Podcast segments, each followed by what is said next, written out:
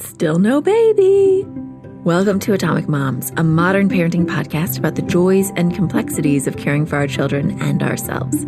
I'm Ellie Knaus, and each week we celebrate and commiserate with best-selling authors, parenting experts, and moms around the world.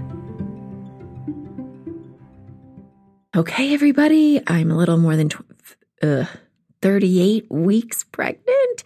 Um, still no baby, which is totally normal, uh, except that I've been basically under house arrest since uh, April, I think. Um, I have an irritable uterus.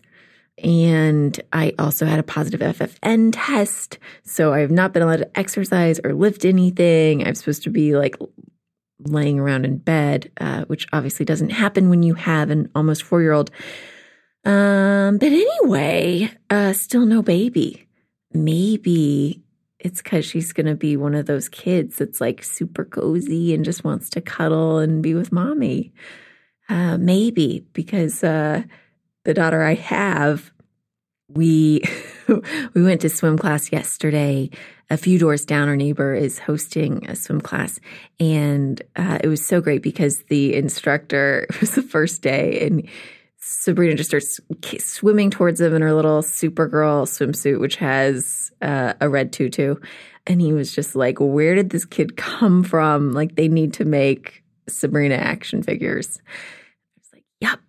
And so the cool thing is the her new instructor was actually the teacher of our guest today, Selena, who Sabrina has done two swim sessions with and who has taught her everything she knows and is a wonderful uh, instructor and mama. And I'm really excited to share this episode with you all. The first half of the episode is about swimming and, you know, life saving tips. She's definitely uh, challenged my thinking about safety around water and the second half of the episode is it's it's like a really personal mom talk. She lost about a hundred pounds and uh and we talk about, you know, it's like a classic Atomic Moms episode where we learn so much more about her and how she ticks and how she's become the inspirational woman that she is today. So, first, I want to do a quick check in Let's see. I went to the chiropractor yesterday, uh, not just any, Dr. Berlin, who everyone in Los Angeles who's a mother knows about Dr. Berlin. So he cracked my neck. I'm always afraid my head's going to roll off. He did some massage that got quite intimate. It's funny that all modesty falls away when you're about to have a baby because it's sort of like, what is the point? I'm about to be groaning and moaning and half naked in a hospital room anyway. So yeah, get up in there. Let's it was so painful though. And oh, one piece of advice he had that was so fantastic. He said to smile, which some moms just probably like choked. They're like, "Yeah, right." But when he was like really digging in deep and I smiled, it actually did make me feel a little better. And he also said to say yes. And so I'd be like, "Oh, beep, and then I go, yes. Parenting is just torture, start to finish, isn't it? Uh, what else? Oh, my daughter kind of has the sniffles. My husband has the sniffles. I have the sniffles. This, um, this baby's going to have a great immune system. my longtime listeners know I'm a total hypochondriac. So I think I deserve a pat on the back for trying to, like, you know, make that more positive. Um, oh, also, I went to the acupuncturist at Dr. Berlin. And because my baby's sunny side up, which is maybe why she hasn't come down yet. So when you're sunny side up, it means that your head is down, which is great, but she's faced forward. And so the acupuncturist actually started burning mugwort incense in this little room. He was like smoking me out with mugwort and he was burning the incense while close to my pinky toe that he was pinching. And I was like, this is I am having an LA baby. Oh man. So hopefully that worked. we will see soon. Uh, I also want to thank a listener in Miami, Kiki, because last week's episode was uh, waiting for the baby. it was like the baby waiting game episode with my husband Adam, and we mentioned that we have honey oozing out of our master bedroom walls. I think it's because right before we moved in, we had to tent the house for termites. Anyway, there are no bees, but there is honey uh, dripping out of the walls. And I asked if we needed to fix it. And because you moms are the best resource on the planet, Kiki kindly messaged me. This is so great. She said, I hope I'm not interrupting your labor and delivery with this message. Anyway, I wanted to let you know what to do about your honey oozing walls. Her husband is a nuisance wildlife trapper in Miami. And so she says that he used to do a lot of bee jobs when he was first starting up his business. Um, and this is really sweet. She writes, he actually purchased my engagement ring with the proceeds from taking a bunch of extra hive removal jobs. And he jokes that every sparkle of my ring is from a bee sting to his face. and she writes, now that's true love, right? And so she says, so he says that yes, you should tear out the wall and remove the hive. He says the dead bees and honey will ferment in there and stink and other insects and things will be attracted to the honey and eventually you'll have worms crawling out of your walls. Uh, and then she says, I'm pretty sure the last thing a nursing mom needs to see at 2 a.m. is freaking worms crawling out of the walls. so he says you need to have someone open up the wall, remove the hive, find where the bees are coming from, and seal that up and close the wall back up good as new. Oh my God.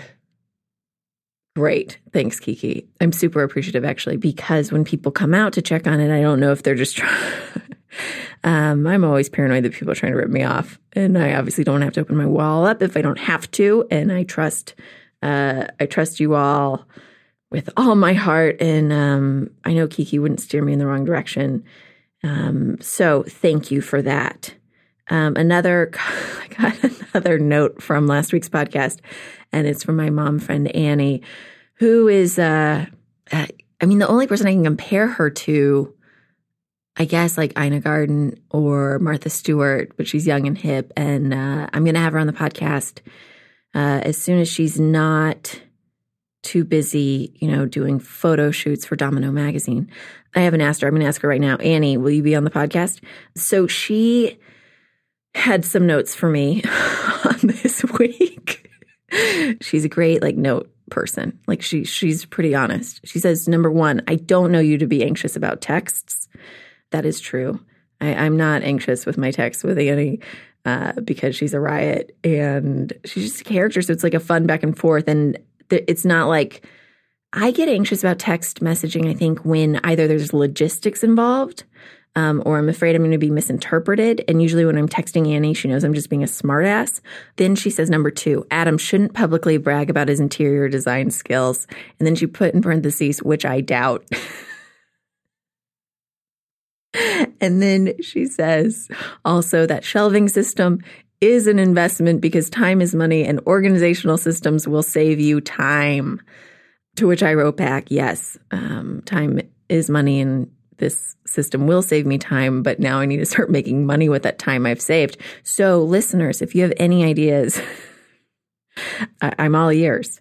I am looking forward to revamping atomicmoms.com. I'm trying to figure out how these podcasts are such a great resource, and I'm trying to figure out how to best organize them so that you guys can get what you need um, at the different stages of mothering.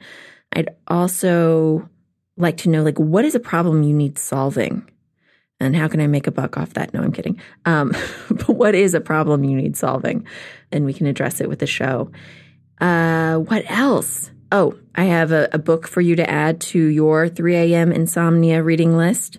I am reading women's bodies women's wisdom by christiane northrup. It's she was on oprah like 10 years ago. I am loving it. And uh, here's a quote from it. We must learn to trust that the symptoms in the body are often the only way that the soul can get our attention. So chew on that one. I think I'm going to order a hard copy and leave it out um, on the coffee table for when my mom comes to visit when we have the baby because it'll rile her up. I love it. She's a hardcore lawyer, and um, I think just the phrase, we must learn to trust the symptoms in the body, are often the only way that the soul can get our attention. I think that really get her goat. But I'm really looking forward to all of the grandparents coming out in the next month and a half, and I know Sabrina is too. I think it'll be a good time, or there'll be a lot of drama. Either way, it'll be great podcast material. I also want to play a baby game with you guys. What do you think we're going to name this little girl? Email atomicmomspodcast at gmail.com. Atomicmomspodcast at gmail.com with what you think I'm going to name Sabrina's baby sister. And if you guess right, I'll give you a call on an upcoming episode. I wanted to do this through our Instagram or Facebook, and I've been having so much fun uh, with all the comments on Facebook and Instagram. Um, but then I'm thinking, like, oh, one person might say the name, and then I'm going to be like, oh, yeah, that's it. So instead, you know, please comment away on those, but uh, send me the name uh, on Atomic Moms Podcast at Gmail. Wouldn't it be funny if I was just really lazy and I hadn't picked a name, but I was trying to get you guys to come up with it for me. so today's episode is with Selena Willows. She is uh, amazing. So enjoy this preamble uh, from the from when I first recorded this uh, during Oscars. Uh, it was like right after the Academy Awards, and uh, listen to it. It's very heartfelt. Adam's so funny. He was like, "Yeah, you play a really great character on Atomic Moms." like, thanks, babe. Um, it's not a character. I mean it. Uh, I think I'm probably my better self on Atomic Moms. Anyway, enjoy the heartfelt preamble, or you can fast forward to the conversation. You know, it's your life. I was going to say love you guys, but there's some new listeners that I don't know yet, so we're not there yet. But um, I really appreciate all of your company, and um, to all of those of you. To, one day I'll learn English, probably not while this baby's still in my stomach. To all of you who have reached out, wishing us luck with this uh, this next chapter, uh, I really appreciate it.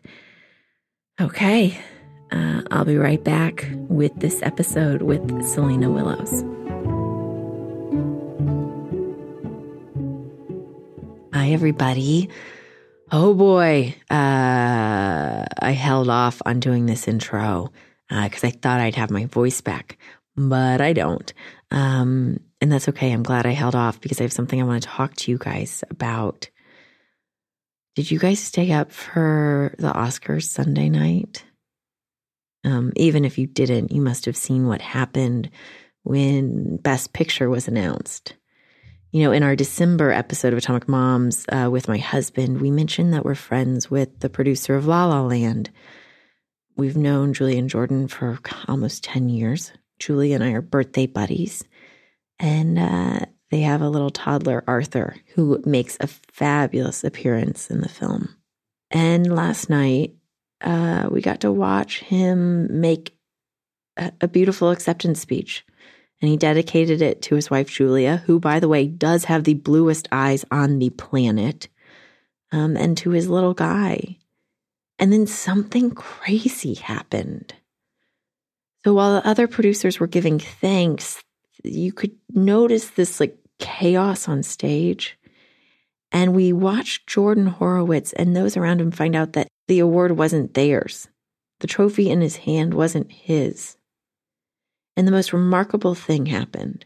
In a moment of utter confusion and the biggest feelings, we saw Jordan Horowitz, toddler dad, take the reins.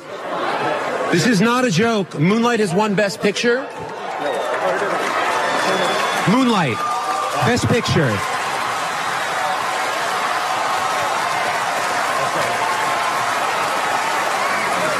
Guys,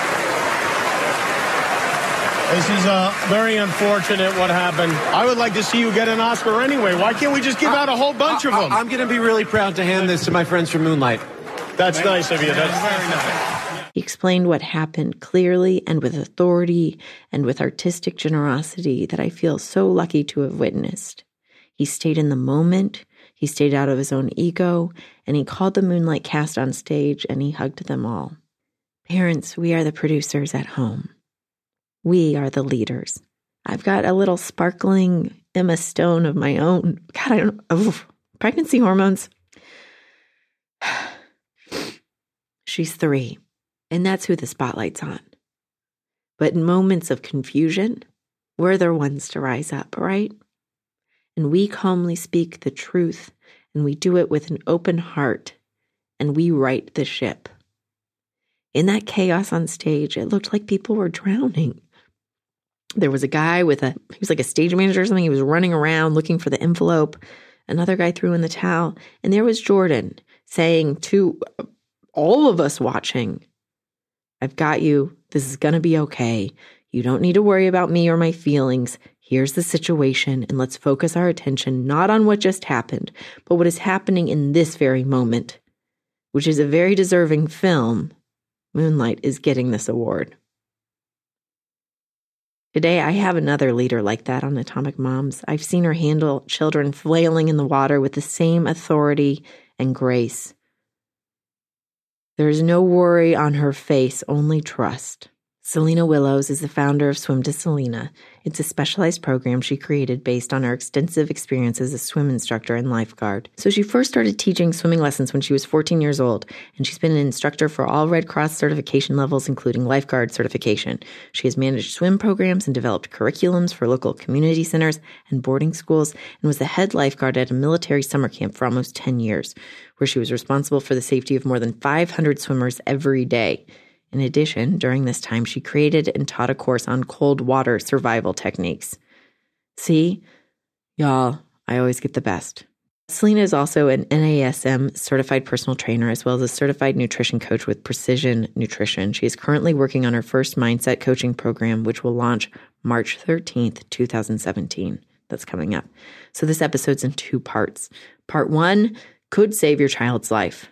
Part two, we're going to talk about how Selena lost a hundred pounds, and she's going to give us some really fantastic tools that can help us out in our own lives this week.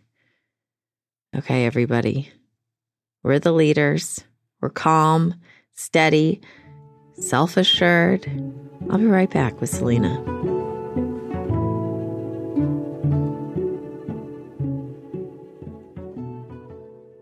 Hi, everybody. I'm back with Selena in our studio. I still don't have my voice. Yay. Uh, a couple weeks ago, we did a really fun interview with the author of It's Okay Not to Share and It's Okay to Go Up the Slide, Heather Shumaker. And we talked about water and kind of how much it freaks me out. Uh, and so I decided, you know, we've only done like 120 podcasts. It's about time we jump in uh, into the pool.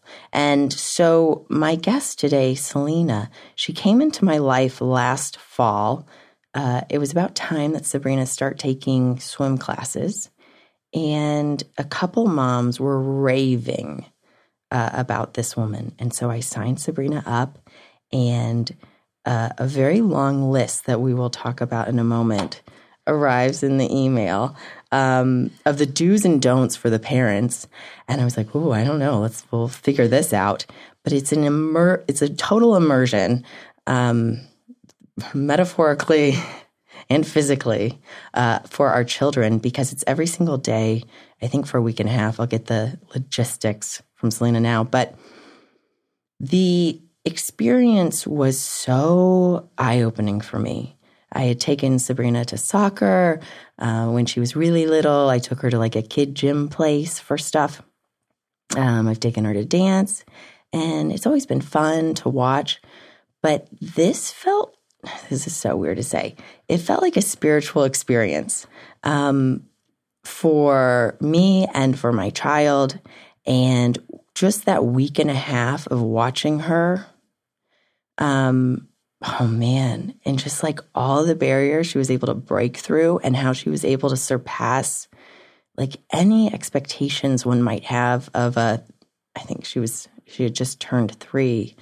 Um, it, it was just really, really remarkable. And it, the things that I picked up from watching Selena in the pool with the children, like I have taken on as a parent.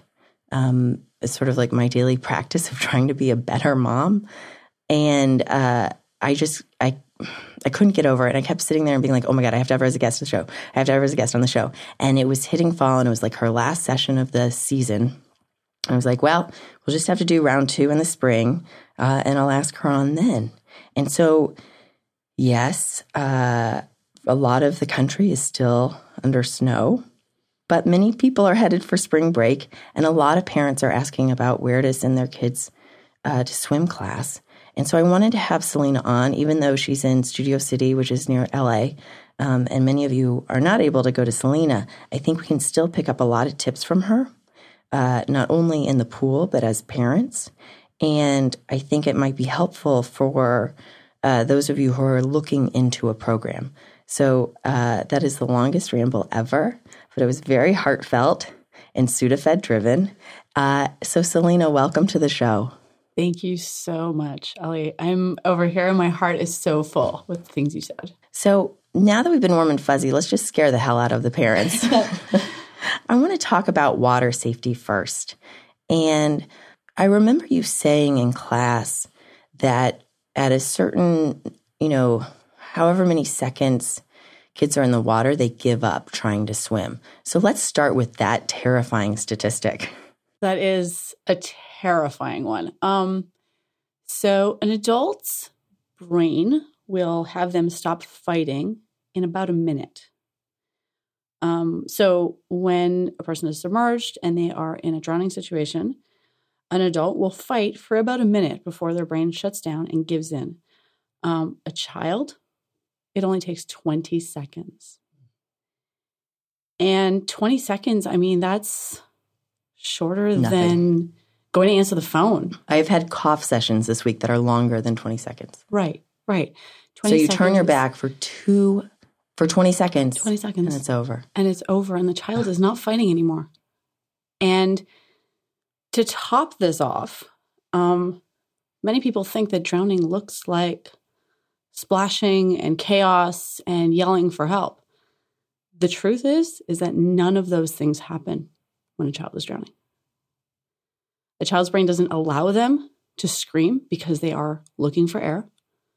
It doesn't allow them to thrash about. It's silent and it's calm. And I can't tell you how many children I have pulled out of the pool right next to their parents. Now I'm totally freaked. Sorry. No, it's important though. I keep hearing stories about kids at parties. Mm-hmm. And it's like that has like I cannot shake it. Um I keep hearing about, you know, it's like everyone was gathered around the child with the birthday cake. And meanwhile, another kid fell in the pool. Right. So when we are in a new environment, what are your recommendations for parents besides you know, just like putting a leash on the kid? uh, leashes could be helpful. Hmm. Um, I guess in this case, it's a constant supervision of the doors, knowing where your children are at all times, double checking the gates. If you are a homeowner with a pool, making sure that you have a gate around your pool that has an alarm on it. So not only the gate, the gate that locks, but a gate that, if opened, you can hear it. That's genius. I never would have thought right. of that. Doors, right? We all have alarm systems in our houses, or a lot of us do. Uh, set that chime on so that you can hear when a door opens and yeah. you can do a quick scan of where are all the kids. Yep. Right? Um, oh my God. I had a mom fail just the other week where Sabrina wanted, Adam had gone out to take the trash out, and she's three and a half, and she'd figured out the lock on the front door, and she went out front, and it was dark. And I go, Sabrina, what are you doing? And she goes, I'm brave, mom. And I was like, huh. oh my God, I got to get a lock on the top of that door. Right, right. Um, so I have uh, locks on all the gates and I have an alarm system that chimes when the doors open. And what do you do if you're in a, at a birthday party and everyone's in the pool? Hmm. You know, hmm. one of those scenarios. You stay at arm's reach of your child at all times. Your yeah. eyes are the best security system your child can have eyes on your child at all times. And I know that that's hard. And a lot of parents don't want to get in the pool. Right. A lot of parents are like, let's just chill on the side of the pool and I'll watch. Right. or we want to catch up with our friends. Right. We want to catch up with our friends. To, but here's the thing even if you're sitting on the side of the pool with your feet in the water, the time it takes for you to turn around and grab your glass of wine mm-hmm. or your drink or whatever, and then you turn around and look at the pool and you can't spot your child anymore. Mm-hmm. And the time it takes you to find your child in the water or mm-hmm. not, and panic, hmm that 20 seconds is over. Okay. So I need a drink, Right? um, but not near a body of water with my child. So, one of the coolest things I saw you do with the kids, and I'm sure a lot of children come to you who have had bad water experiences. Mhm. There's a lot of kids that are scared of water. Um, you have them sort of mark the perimeter of the pool. Can we talk about that for a second? we can. Um, I just want to address one other thing, just Yeah. sort of because this.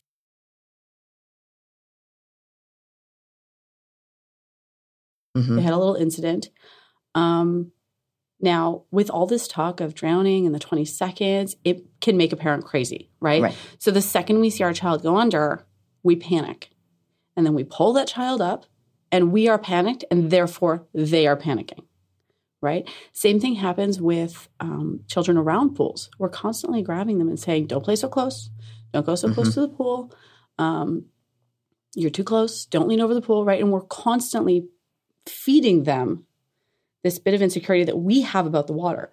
And so when it comes time for them to learn to swim, they have all these insecurities that are not their own that were put on them. And so finding a balance between that is really, really difficult.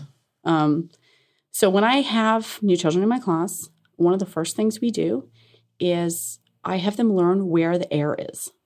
So the air is all around the pool with your hands on the side. It is the stairs, the benches, it is the places they can reach and the places they can pull themselves up. And so we start with that because that is those are all the places they will return to at any given time. And to go back to the fear for one second, in that email I alluded to at the beginning, um, you're my interpretation, because also I always read people's emails. Like this is uh, one of my quirks. I think probably a lot of mothers share it.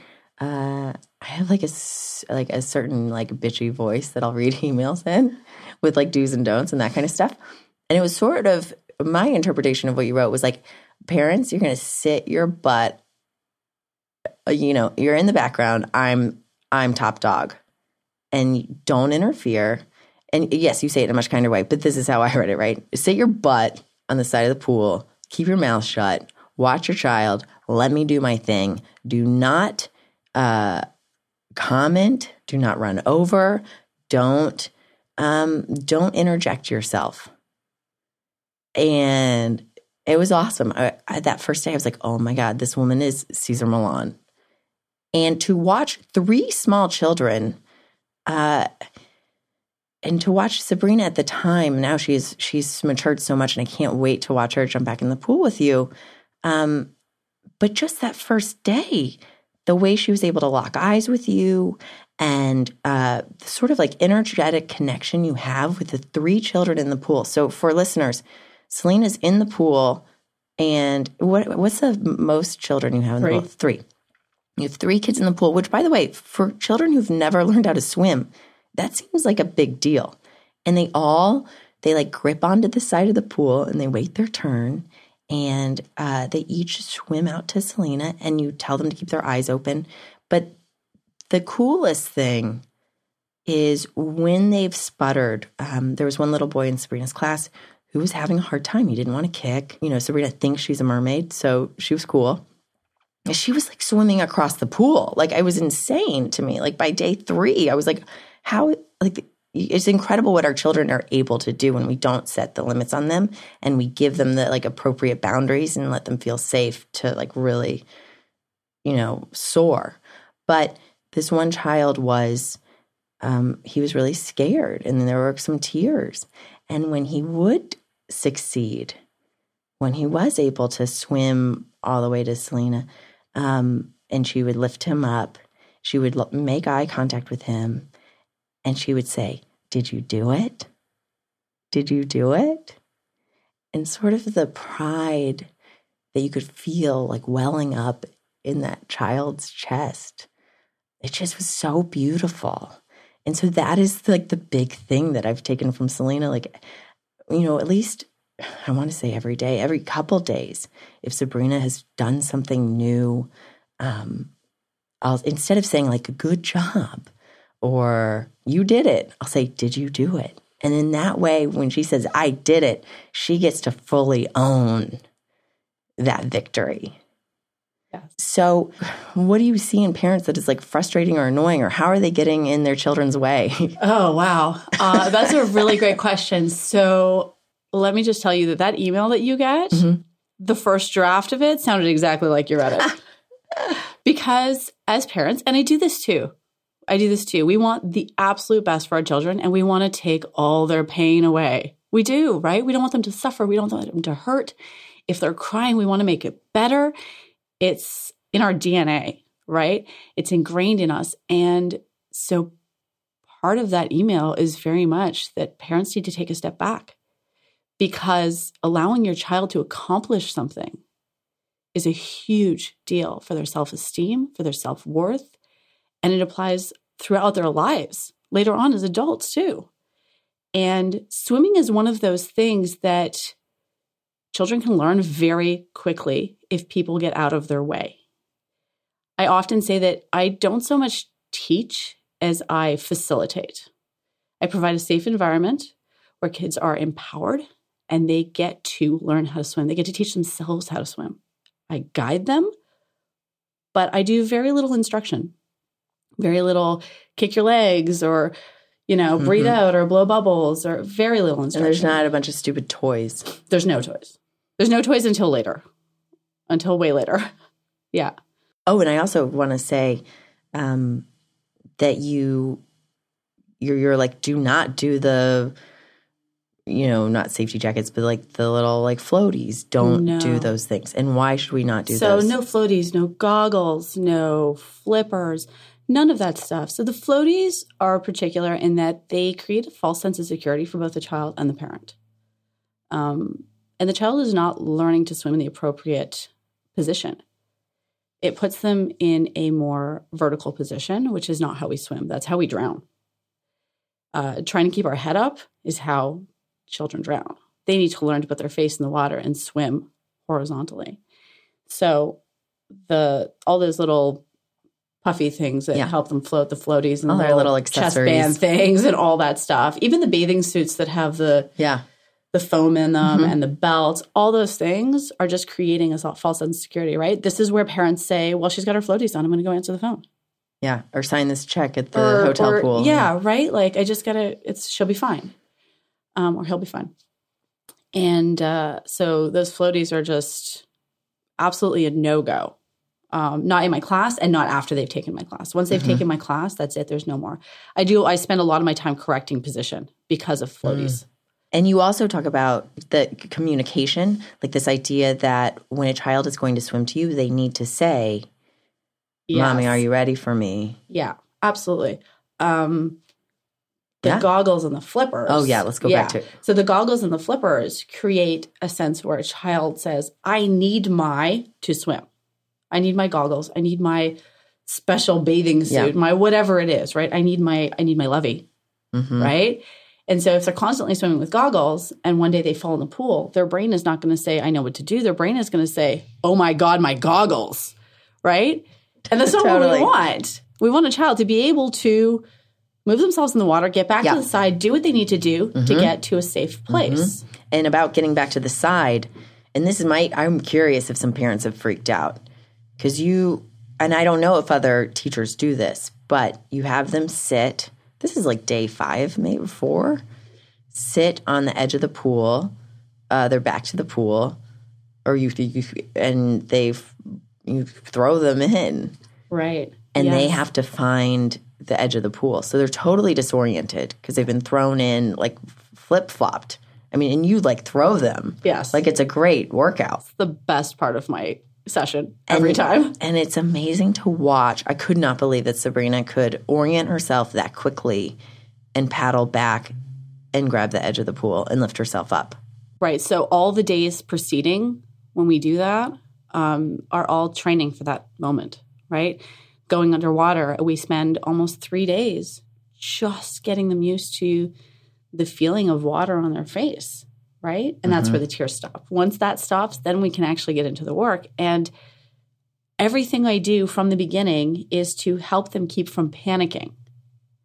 And so when I get to the part where I am throwing them in and I am throwing them in the pool. Yeah. By the way, parents, which- like Adam went to one class, and I think, uh, and then at the end, he he the last day you let the parents swim with. Yes. But I think that one day I, he was, it really turned his stomach. Yeah, I it- thought it was amazing. it's funny because I have so much anxiety about so many things, but I think that also is a testament to uh, how much I trust you as a teacher and just as a person. That it was awesome to watch her do like basically flips into the water and then find the edge. And you and you saw the buildup of it too, Right. right? He There showed up, and all of a sudden, I'm throwing his daughter in the water when right. five days ago she couldn't swim, and he's Right. going, "What is going on?" Right? Totally. Yeah. So there's there's a lot of buildup to that that uh, that's important, right? We don't just turn around. Right. That's not how we teach. That's not how we teach children to swim. We do not throw them in the deep end and say, "Figure it out," Right. right? There's a whole There's a process. whole process. Do you have there been parents totally freaking out at that moment? No, No. by that then point, cool. uh, everybody has seen what their child is capable of, and uh, and there there have been moments where some children are ready for it and some aren't. Mhm. And um, what I do is very personalized to Mm-hmm. each child. I may have them all in the same class, and it may look like it's all they're all doing the same thing, but they're not. Mm-hmm. The force with which I throw, one is not the same as the force with which I throw Mm-hmm. another. Uh, the distance I ask one to swim is not the same as the distance I ask another to swim, and everything's very tailored to each individual child. And by the time the parents get to where we're throwing the kids in, I mean, they're just so in awe that this is another moment where they're like, "Oh my goodness, I yeah, I can't believe my child's able to do this." Right? So it's um it's fun for me too. It it really uh it speaks to my soul. It's I love doing it. When we come back, we're going to talk to Selena about personal empowerment, uh, about losing 100 pounds. At one point, uh, you were 280 pounds. We're going to talk about, God, we're going to talk about shame. We're going to talk about resilience. Uh, we're to, we've done the kid work, right? And now we're about to dig into all the mom stuff. We'll be right back on Atomic Moms.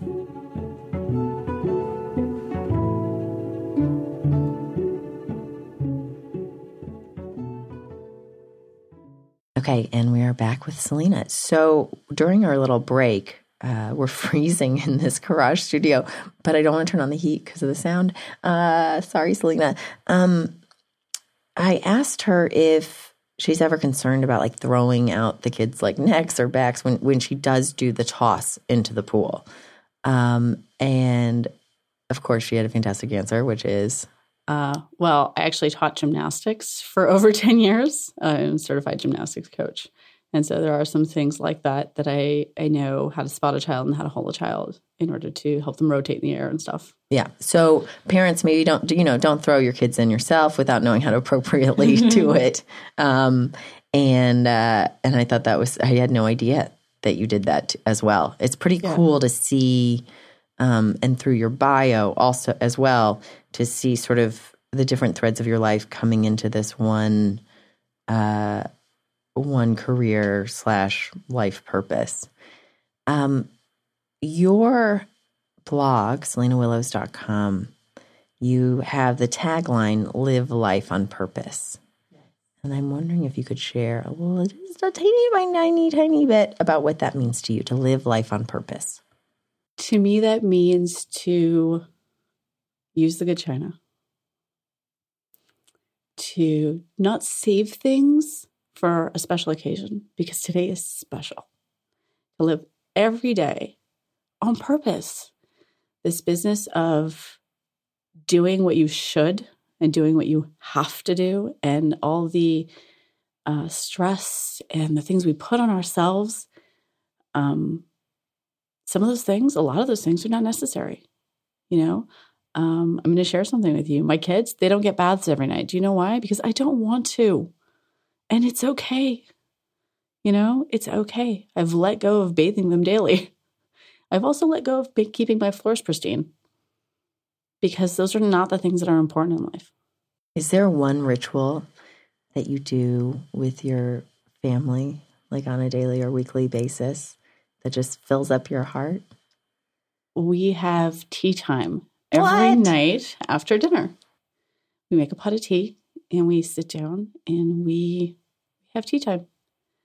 Yeah. What do you talk? You just talk about we just stuff? talk. We talk about our days. You know, uh, we often have to ask the kids if they have any questions, if anything came up that day. Um, trying to foster an environment where they can always come to me and ask anything they want, no matter how absurd or scary or embarrassing they may feel it may be. They can ask us anything, and they will get a serious, honest response to their level of understanding, obviously. Um, amongst uh, my husband and I, the rule is that if they are old enough to ask the question, they are old enough for the answer. And so that means that I don't elaborate any further. But if I'm asked where babies come from, they get the answer where babies come from. I don't go further unless they ask, but how? Or, right, Mhm. unless they ask more. Um, but yeah, so we use that tea time to talk about our days, to talk about our feelings, to ask questions. which sounds pretty revolutionary from uh, the way that you were raised. Yes. So going back, um, you know, on your blog, and by the way, as a former blogger myself, I'm very mm, sensitive to the fact that you know writing our stories is very different from sharing it, uh, you know, on a podcast or just speaking it out loud. Um, there's a safety in writing it, um, and I was uh, I, I really I'm trying to stop using words like blown away, but I, I was blown away by your honesty in this blog um, and your openness to share your struggles. And so while you were growing up, um, you were diagnosed with cystic ovarian, oh no, Polycystic. polycystic Ovarian syndrome. ovarian syndrome, uh, which leads to weight gain, or that's one of the main symptoms, right? Yep. One of many. But, you know, you've had trauma uh, three times, Been sexually assaulted. Yep. and you found comfort in food. I did. I found great comfort in food. Uh, food was a place where I could just sit quietly and, and enjoy it. And there was, um, I had control over it. hmm It was something I could control. And also, it was interesting that it was yours. You talk about, you know, with b- being raised, how many siblings again? Uh, so I have five siblings. So five siblings, Um, and the yeah. idea that there just wasn't enough of the good stuff in your house, and that you wanted to get it when you could, Yeah. and then that was So, so this like idea of scarcity of like right, the right. brothers are going to take my food if I don't get it for myself. Right. Uh, so to be clear, I mean, you know, I never ever did not have enough to eat Right. growing up. Like that was never my experience. There was always food in the house. Um, but if mom bought peaches, there was a limited amount of peaches, and there were always apples and oranges. When you get sick of apples and oranges, and there's a peach in the house, you want to eat it. And growing up with two older brothers, um, that kind of food the the peaches the cold cuts the desserts the you know the stuff that was not a regular appearance in our house went quickly. And there was this feeling of get yours now. Hmm um, i remember uh, growing up there were often post-it notes on food containers. This is so and so's do not eat. Hmm um, and it's not it's not to say that all my siblings had the same experience with this as I did. Uh, the way I internalized this is is very different from my siblings. Um, not from all of them, certainly, but from some of them. And for me, it was a feeling of scarcity. hmm And as I grew older, having gone through what I did with the Mhm. sexual assaults, um, I had a certain amount of control over some things, and and food was one of the things I had control over. And so I turned to it for comfort. Um, you write about you know needing to ask for a seatbelt extender on the plane, um, and I've never heard someone talk about the upside of being obese. And there always is, right? In whatever we're doing in life, if there's a pattern or habit, there's a reason we don't want to break it. And we're like, why can't we change? Why can't we change? And it's, there is a bonus.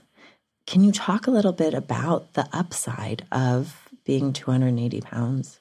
So I think uh, for me, the, the one of the biggest bonuses, and this I've seen, you know, in some of my clients as well.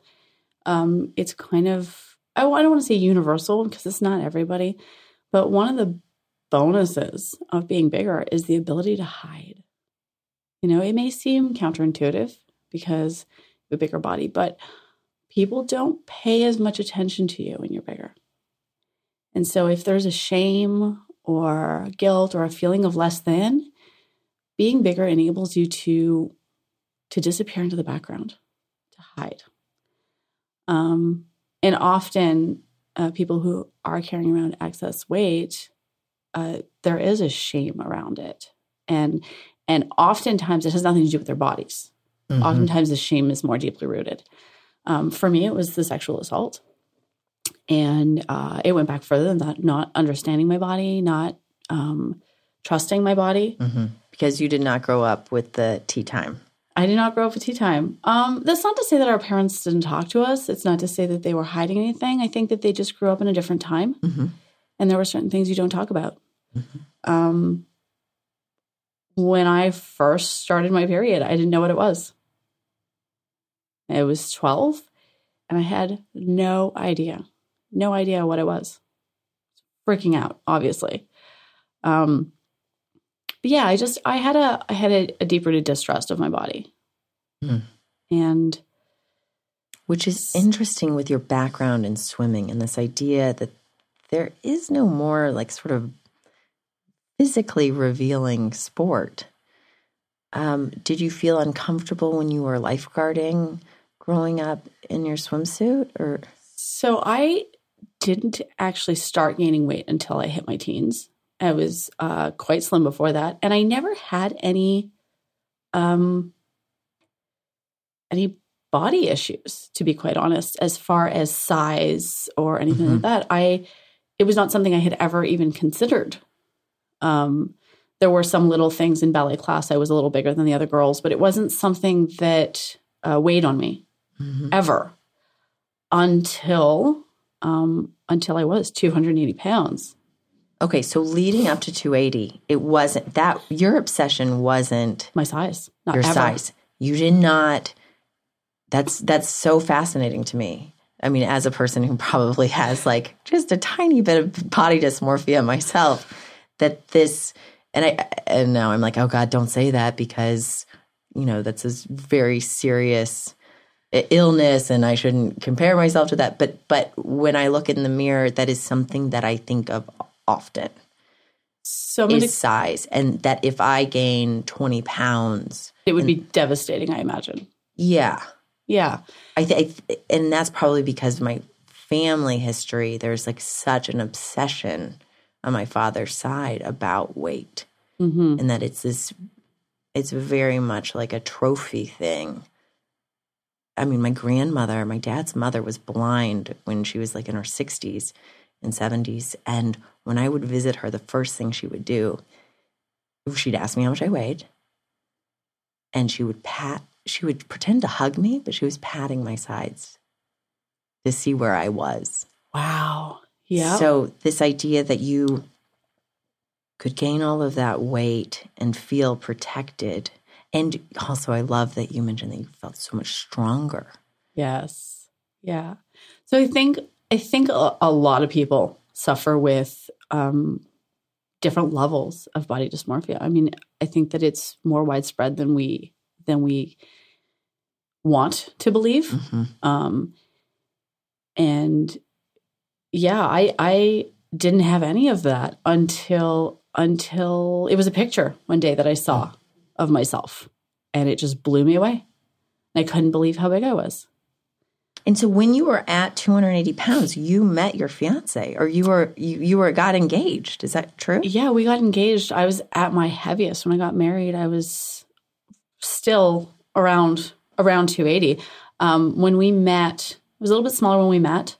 Um, we met in university, and over the How did you meet him when you were years- hiding? Do you know what I mean? Like, So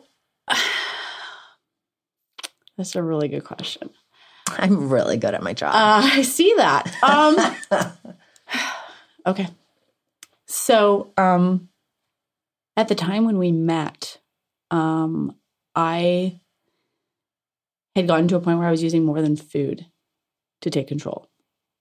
I was drinking a lot and I was very promiscuous. And I, that was a place where I had control.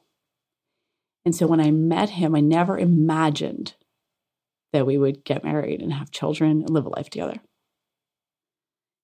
It was the kind of attention that I could control. hmm Yeah. And he just snuck up on you. So it He- started as that, and then He totally snuck up on me. Yeah. when did Um, you start doing like? When did that hippie. start? No, when did you start doing like the work? When did you start? God, because it must have been in you if he saw, you know, if you were able to, uh, uh, you know, rise up to the occasion of meeting your soulmate. How did you? When did?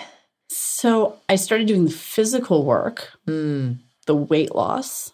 Um, after we were married, I went to see a doctor, and uh, he told me that I was really sick. mm. How Yep. did that? It hit hard. Um, Yeah. When he said that, what was what was your next move after that appointment? I'm not going down like this.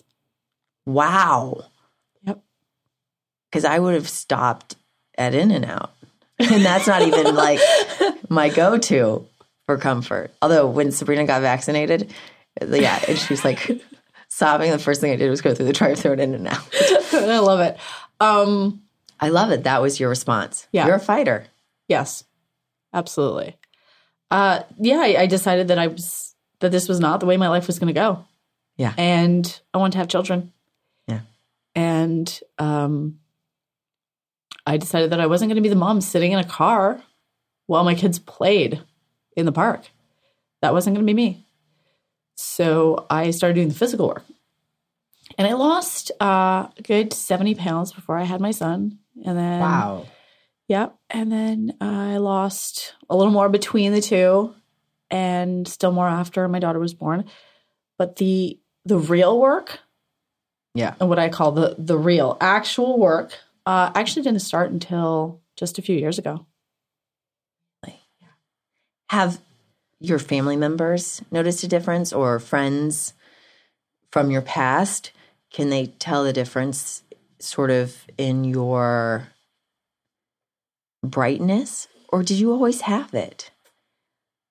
Um, I didn't always have it. I think I had it when I was young. I think that this is who I am now is who I was. I who I intended to So. I was intended to be. Yep. Um, I feel the same way. Thank you. It's like I'm like, um, yeah, about you. Or, well, I don't know. I didn't know you as a child, but there is a light about you, and I feel like that. Who I was in like second grade, or when I was like seven years old, like that's me now. Yes. and that's when I'm at my best. Right. So yeah, I, I mean, I think that this was always who I was intended to be. I went through a very dark period. I was very angry at the world, Yeah, and um, I don't even think I realized it at the time. Uh, but I was I was not a happy person, and if I wasn't going to be happy, then nobody around me was going to be happy. Mhm. And I don't know how or why or what my husband saw beneath all of that, uh, but he did, and uh, and I'm so glad he did, because without him, there's no way I could have done all the things that I'm doing now. So, how did you find attachment parenting?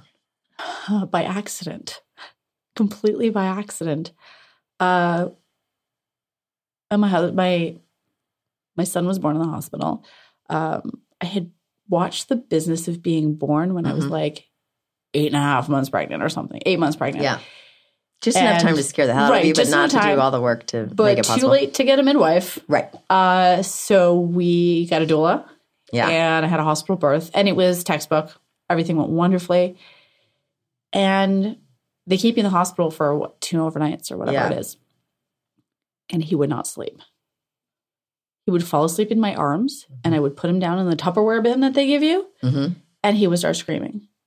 And I was at my wits' end. And so I said to my husband, I said, he's just going to sleep next to me. That's it. He's just going to sleep in my arms. Like I need to sleep. I Right. can't physically go on. And he needs to sleep. And this is not this is not working. And so my husband held him for a little while. I held him for a little while and eventually fell asleep with him in my arms. And I remember the nurse came in at one point in the middle of the night and she said, You can't do that. We don't we don't allow that. And Right. I'm sure they're afraid you're going to drop the baby. right or smother the baby or something and my husband uh, sat up and said it's okay i'm watching them Oh. now he had been asleep too he just he saw the light when the door opened and stepped in knowing that this was the only way that we were going to get any sleep and then when we brought uh, declan home we uh, we had bought one of those in bed sleepers Mm-hmm. and those things take up a lot of room in a queen Yeah. size bed let me tell you Yeah. a lot of room. And there was no space for either of us to sleep with this sleeper in the bed. And every time I put him in it, even if I had my hand on him, he would wake up screaming. And I literally launched the thing across the room. Mhm. And I looked at my husband and I said, He sleeps in my arms tonight, and tomorrow we look it up. Yeah. And that's what we did. And we came upon uh, Dr. Sears and all that great stuff. Did you get a harder mattress? Um, you know, we didn't. Uh, we had a pretty firm mattress to begin with. Mm. Um, but we followed, you know, the guidelines of not the same blankets, and Right. he doesn't sleep between the two of you. Yeah, and listeners who are curious about this, you know, do your research uh, because you want to keep your baby baby safe. Yes, yeah, and and the biggest thing that we learned was that um, studies show that if you are breastfeeding the child through the night, if you're breastfeeding Mhm. full time, that this is something that is safe. Mm. If this child's Mhm. getting a bottle and you're not breastfeeding the child, um, Is that because they're heavier sleepers then? I think it has to do with the attachment Oh, and the and um, understanding where the child is in relation to you. I remember waking up and like my shoulder was sore and my Mhm. arm was asleep, Mhm. and there was Declan sleeping on my arm, and I hadn't moved despite the Mm-hmm. pain and agony I was in. I hadn't moved, and that was kind of a moment where I knew that this was going to be okay, hmm that this was going to be safe. I kind of had the opposite, where Sabrina, uh, when she was really little, I would take if I was lucky enough to take a nap during the day, which was so rare, um, and also probably because I had this experience. But we have a little dog named Chubbs. He's like 15 pounds, and I took a nap. Uh, and Sabrina was probably with Adam downstairs or something, and uh, I woke up from my nap, and I felt this little like warm body at my calf and i like threw off the comforter you know because i was like terrified that it was like because you never stop thinking about them Right. and i was so scared that my dog was my baby that had somehow like gone down in there um, but there's also you know rules about your bedding yes. um, and the blanket situation and all of that jazz. So again, parents look that up. Um, and I want to ask you. In your bio, it says that you're going to have your kids sleeping with you till college. yeah. How Um, big is your bed now? so that's an exaggeration. Um, we do have a king, and uh, what we've done actually is actually we've turned it sideways um, because they're longer than they are wide. hmm So we have like a wider king than necessary. I'm imagining right now that scene in Charlie and the Chocolate Factory when he goes home to his like And aunts and uncles and everyone's in the everyone's same sleeping in the same bed. Um, it happens rarely that all four of us are in the bed. Okay. Uh, what happens now often is, and kind of in ebbs and flows, one of them will wake up and crawl into our bed in the middle of the night. And we often allow them to fall asleep in our bed, and then So we they have their them. own bed, They they absolutely can do. come into yours. Yeah, they absolutely do. They have their own beds. How do you keep And- them from kicking the crap out of you? So, and this is where I would say that these kinds of things have to work for your family, Yeah. Right? I mean, I, I have an octopus. There was a, there was a great uh, thing I saw on Instagram recently about how sleeping with a toddler is like sleeping with an octopus. She has like twelve limbs all of a sudden. right. She's like a Greek mythological creature. Yeah. Where you're like, how is she? Yeah. So we, you know, we've we've our sleeping arrangements have morphed over the years, and then something that was working doesn't work anymore, and so we adjust. Um, for the most part, now they fall asleep in our bed, and then we move them with the understanding that they they know when we put them down that they will not wake up there. Right. And so that's something So that we freak. make sure, yeah, that we make sure that they understand that they know you will Mhm. be waking up in your own bed tonight. Mhm. Um, Do you go to bed really early? No, So they go to bed in our bed and we're still up. Oh. Yeah, they just like to be in our bed. Uh, And so we'll move them and then most nights inevitably one of them will get up and crawl between us. I'm never going to let Sabrina listen to this episode. Because, like, every day that's what she wants. Mm-hmm. Oh, man. But my kids don't move around a lot. You know, and this is where I say it has to work for your family, right? I mean, if you're so bent, I mean, I had a nursery set up for Declan. Mm. I had a nursery with a crib, like the whole thing. Right. I did the thing that, But then that you we went with your instincts and you listened to your then- particular child. That's right. And it just didn't Yeah. work for us. And I ended up using the um, crib as a laundry hamper. So That's that he awesome. couldn't No, unfold the laundry, right? Yeah. I mean, that was that was it. Yeah. Um, also, never used a changing table. really? Never. Yeah. It just didn't make sense to me to Right, walk just put 'em halfway on the across the house Right. No, to change a doesn't make sense. diaper when I could do it right here. That's a great point. yeah. And so I think have of all the things that we bought for Sabrina that now with this next baby, I'm like, oh, who cares? It's incredible, right? Like, all the things need that we're told we need. I know. I did not don't, need that. I mean, Don't need anything. yeah. I needed my Beco baby carrier. I was just going to say you need a baby carrier and whatever your feeding method is, Right. right? Whatever whatever your feeding method is, a baby carrier, and then You know what? I need my boobs, my therapist, and my Beco carrier. I'm good to go. right, exactly. You're also a fitness and nutrition coach.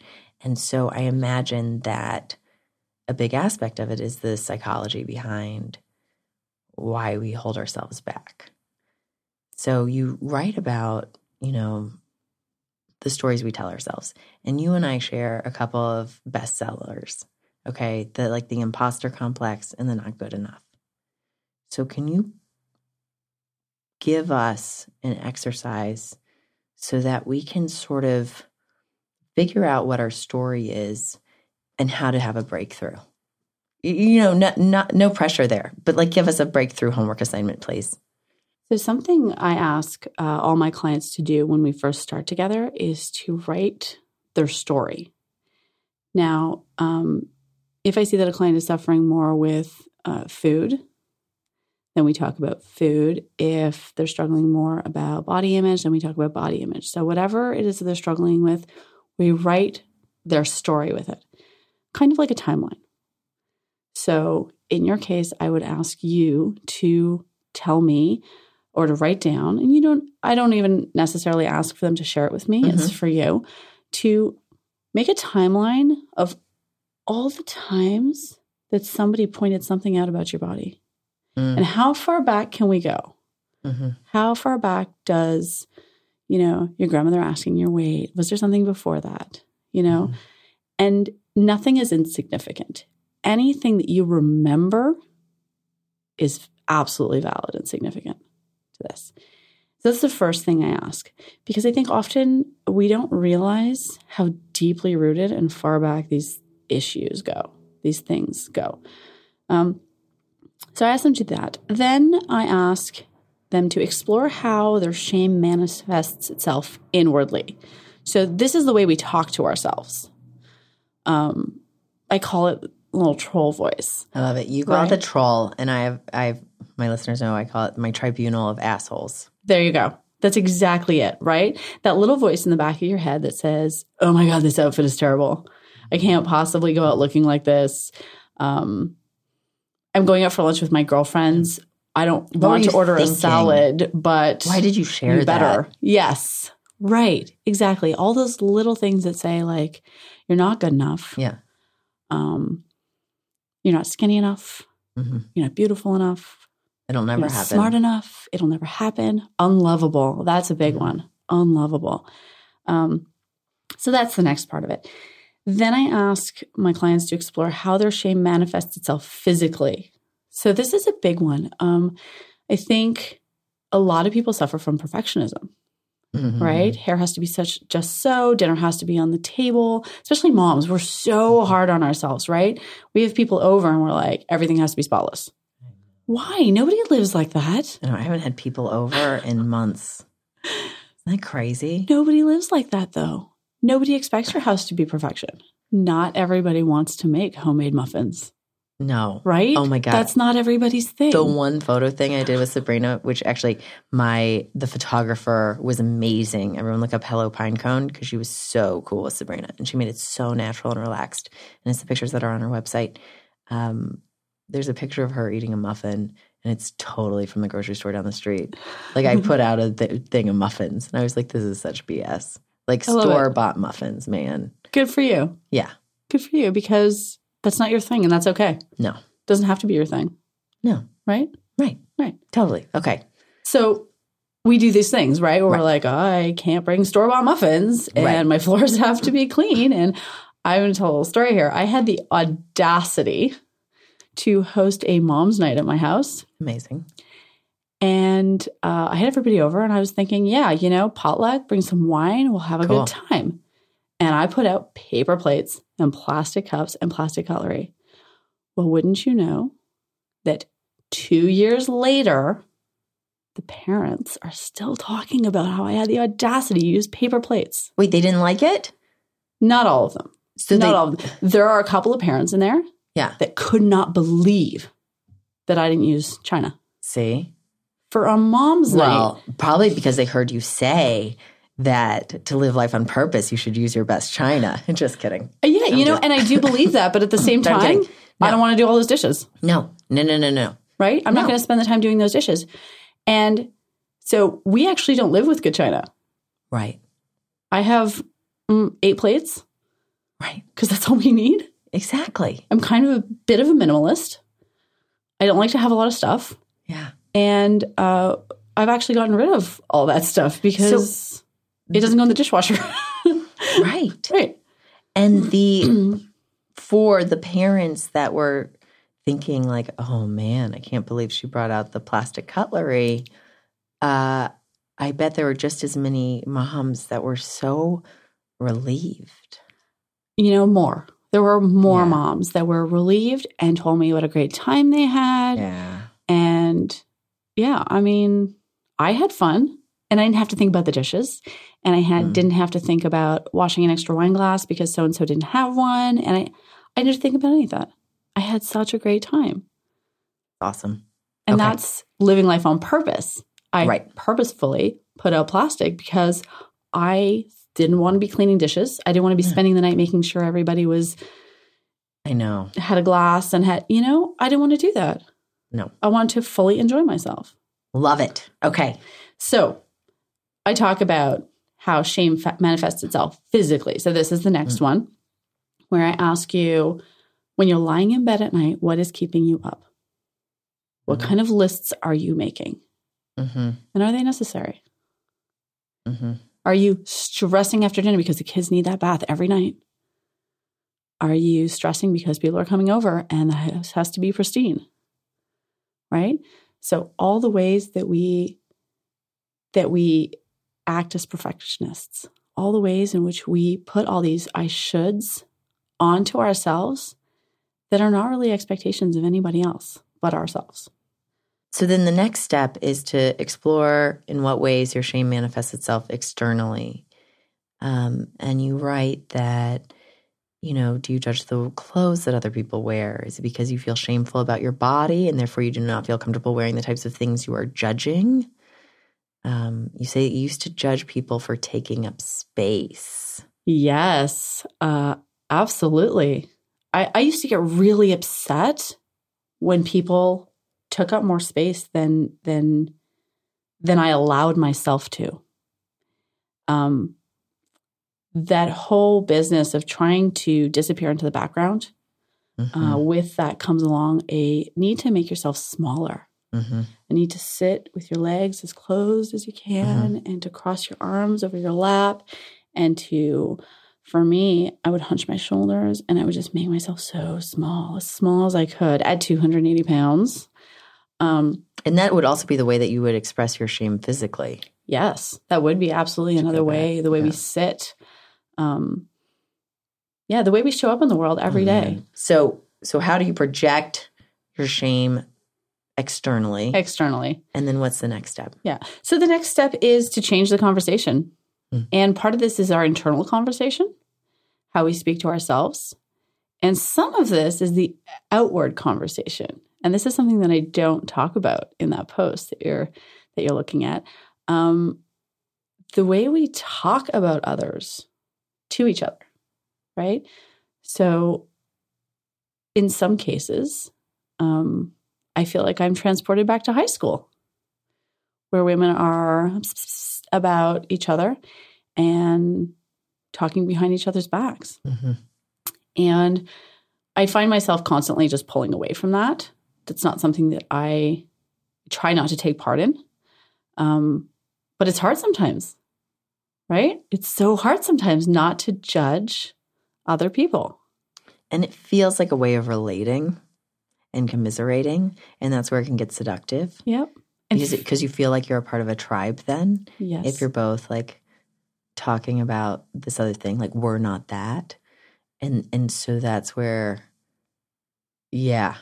yeah. I mean, they talk about how it's like a you know it's a trick we use for bonding. And so, what are Yeah. other tricks instead that we can use for bonding? Like maybe figuring out more about each other. yeah.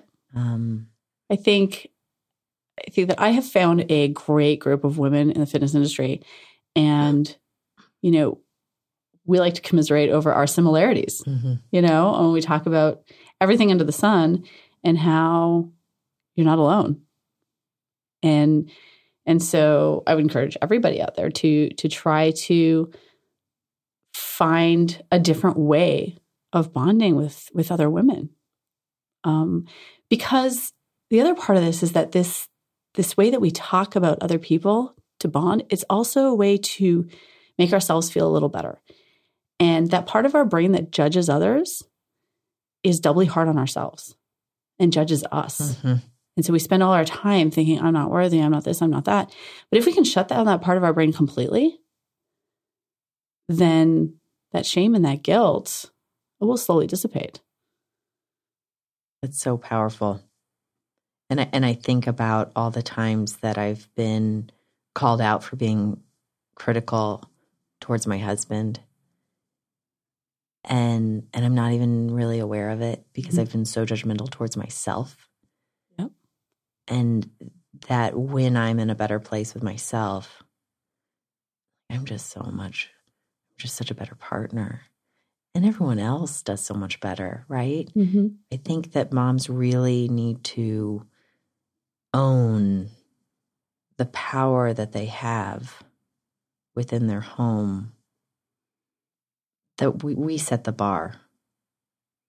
It's like always, it's not no surprise that like after I have my monthly mom group with Jennifer Waldburger, the the next morning, Sabrina's always such a delight. That's no surprise. She didn't go to the mom group meeting but like I'm in a different place. And so she meets me there. Yep, absolutely. Absolutely. Thank you so much for coming on. For listeners in the LA area, and also just listeners who want to learn more about Selena, uh, go to swimtoselena.com. She has her list of classes up. You can also go to her uh, nutrition and fitness blog and personal blog, um, selenawillows.com. Uh, thank you so much for coming on and, and bearing with my uh, laryngitis. I had so much fun, Ellie. It was absolute pleasure. Okay, everybody. Uh, don't forget to subscribe on iTunes, itunes.com backslash atomic moms. You can go to our website, atomicmoms.com, to stream the episode. I've been having so much fun talking with you all on social media. Go to our Facebook page, just search Atomic Moms, Twitter and Instagram at Atomic Moms. And until next week, trust in your goodness, live out your greatness, rock on, Atomic Moms.